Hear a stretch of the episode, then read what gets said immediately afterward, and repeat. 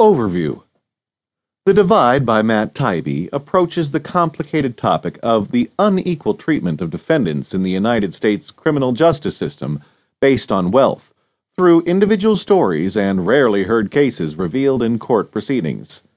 In the U.S., bankers and financial officials whose unethical and illegal behavior contributed to the 2008 financial crisis and subsequent economic scandals rarely faced prosecution for their activities. Instead, either the very smallest actors in those activities were prosecuted or the companies negotiated fines and settlements outside of court.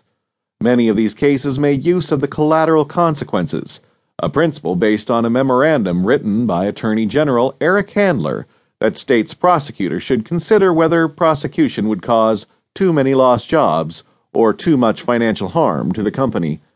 Policing in major U.S. cities generates a high volume of arrests, criminal charges for trivial offenses, and economic incentives not to fight allegations in court. The broken windows theory of crime is a theory that preventing small crime can lead to the prevention of larger crimes. Similarly, stop and frisk works on the notion that prosecuting minor offenders will catch a wider variety of major offenses and deter anyone looking to commit more serious crimes.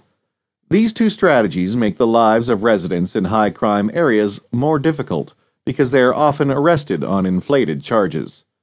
For undocumented immigrants, being discovered at all by a judicial official is grounds for deportation.